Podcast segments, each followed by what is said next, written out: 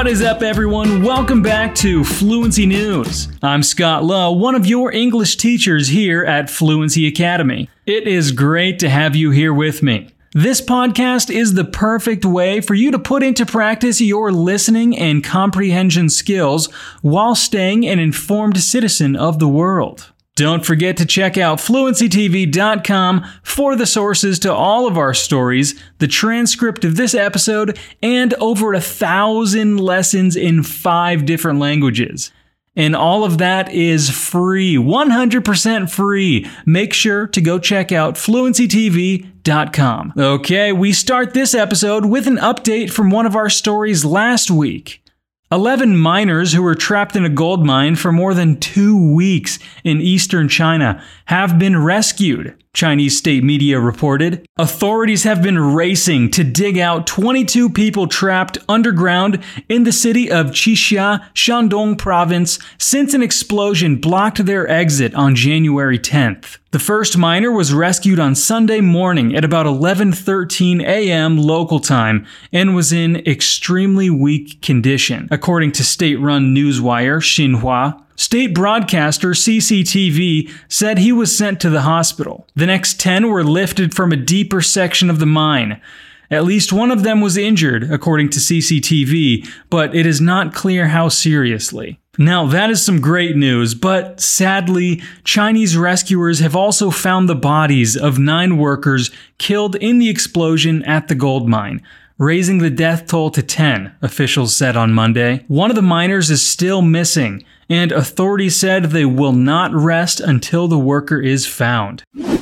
Extremely e sadly são duas palavras com o sufixo -ly. Esse sufixo é adicionado quando queremos descrever a maneira como algo está sendo ou foi feito. Nesses casos, extreme, que significa extremo, vira extremamente ao adicionarmos o -ly. O mesmo acontece com sad, que significa triste ou infeliz, virando infelizmente. É possível criar palavras como essas adicionando -ly a qualquer adjetivo. Não é difícil não, você pode até tentar fazer aí, mas depois de terminar de escutar este episódio, é claro. In some quick news, messaging app WhatsApp lost millions of users after a terms update. A poorly explained update to its terms of service had pushed WhatsApp users to adopt alternative services such as Signal and Telegram in the millions. The exodus was so large that WhatsApp has been forced to delay the implementation of the new terms, which had been slated for the 8th of February, and run a damage limitation campaign to explain to users the changes they were making. Viral posts, ironically widely spread on WhatsApp, claimed that the privacy policy gave the service the right to read users' messages and then hand the information over to its parent company, Facebook. WhatsApp announced a delay in the implementation of the new terms of service. We want to be clear that the policy update does not affect the privacy of your messages with friends or family in any way, WhatsApp said in an update posted to its site, which it is paying to advertise on Google under searches for WhatsApp privacy policy. The company says it will delay the implementation of its new policy until May 15th. Em basicamente todas as notícias, é possível encontrar pelo menos um apóstrofo. Pode ser a contração de is ou has em frases e pode ser o indicador de posse. Usamos apóstrofo S para indicar que algo pertence a alguém ou a algo. Pode ser que você também já tenha visto uma palavra terminada em S, seguida por um apóstrofo e nada mais. Nesses casos, o apóstrofo ainda indica posse e não é necessário adicionar outro S para não ficar repetitivo. É o que temos aqui na versão escrita. Na frase right to read users' messages, a palavra users, usuários, é terminada com um apóstrofo para indicar que as mensagens pertencem aos usuários.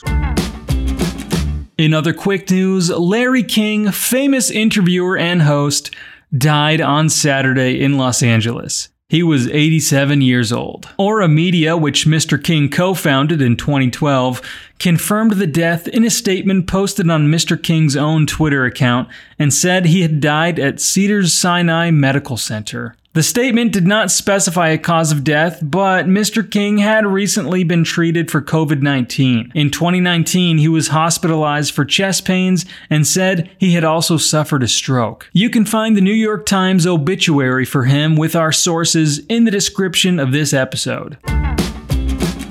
Our main story today is actually a selection of stories surrounding COVID-19 in Brazil. The Brazilian state of Amazonas has received more emergency supplies of oxygen after authorities appealed for help to treat COVID-19 patients amid a devastating surge of infections and hospitalizations. Brazil's Air Force said on Saturday that a second flight had landed in Manaus, the state capital, with 8 tanks of liquid oxygen, following an earlier emergency delivery of 5 tanks.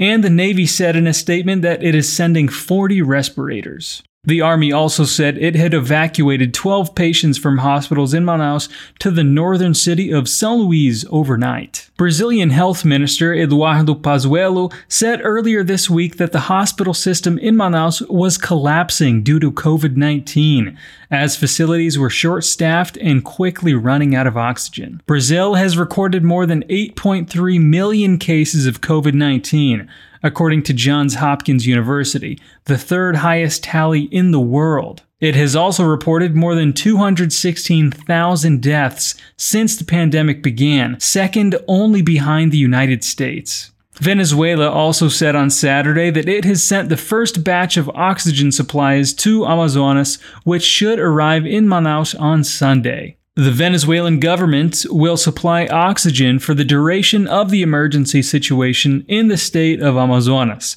Foreign Minister Jorge Arreaza said.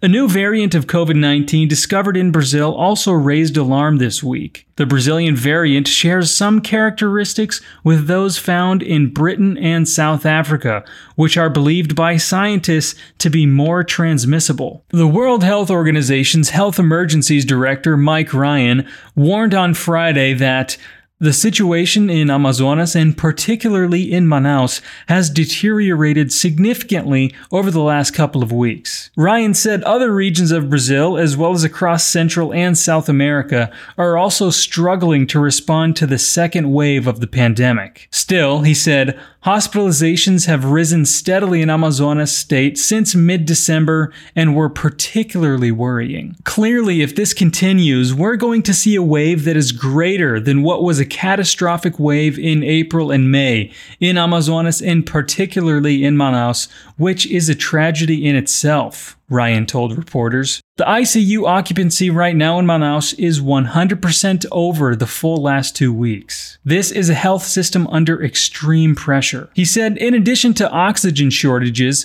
medical staff are lacking gloves and basic personal protective equipment, PPE.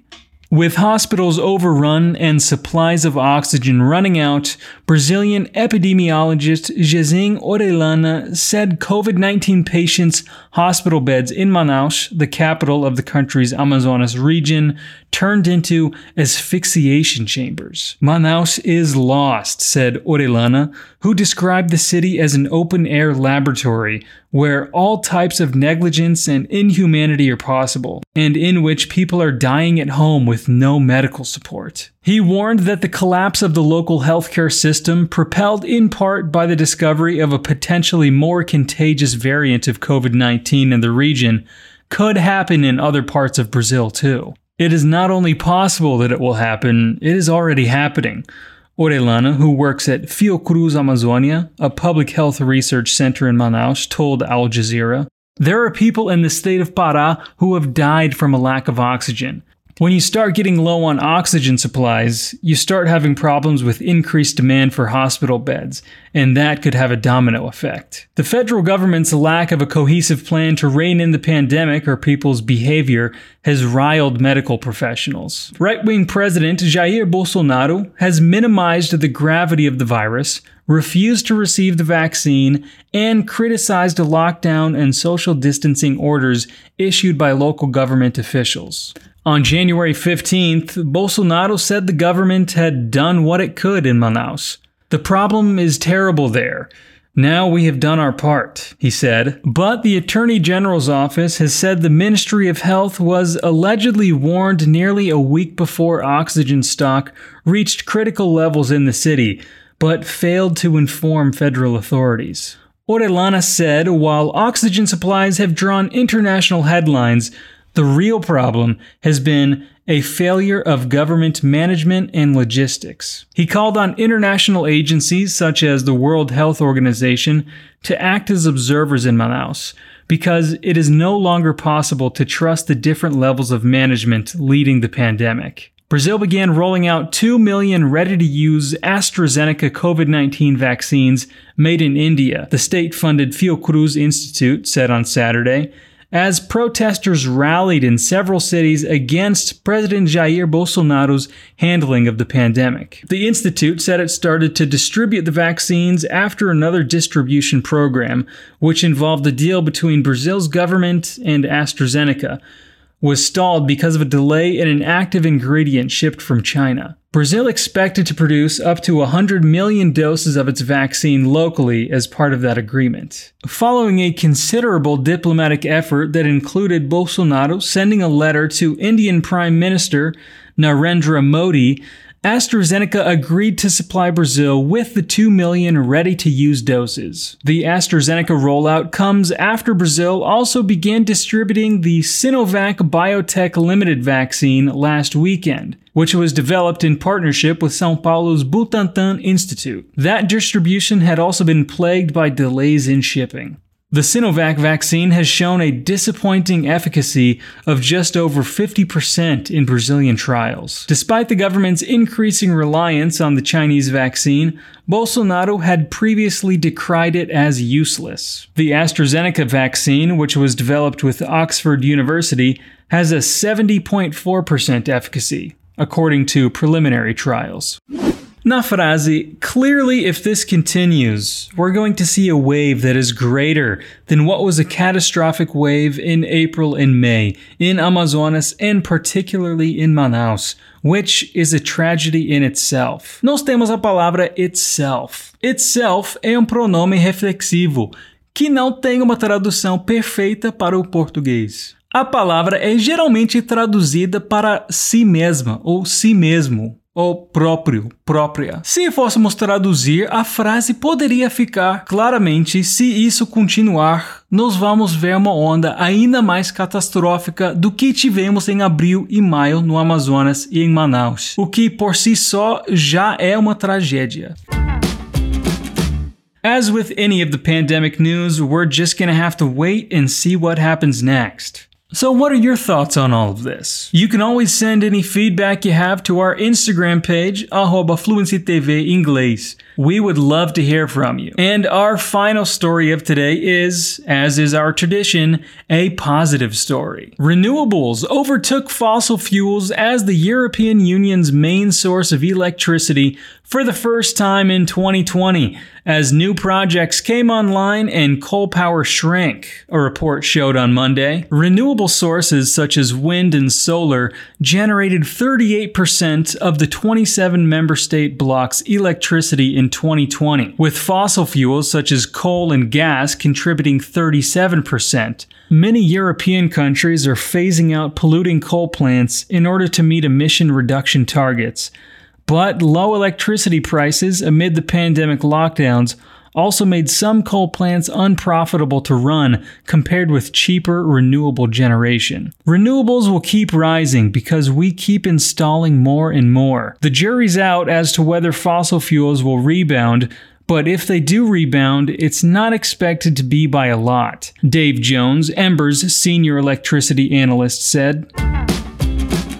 And that's it for today, folks. There is a new episode of Fluency News every week, and we'll be here waiting for you. If you want to learn more or study full-time with me and the other awesome teachers at Fluency Academy, make sure to go to FluencyTV.com and follow the links there to know when a new class is starting. Join our waiting list to be the first to know when we have openings. Until next time, peace out.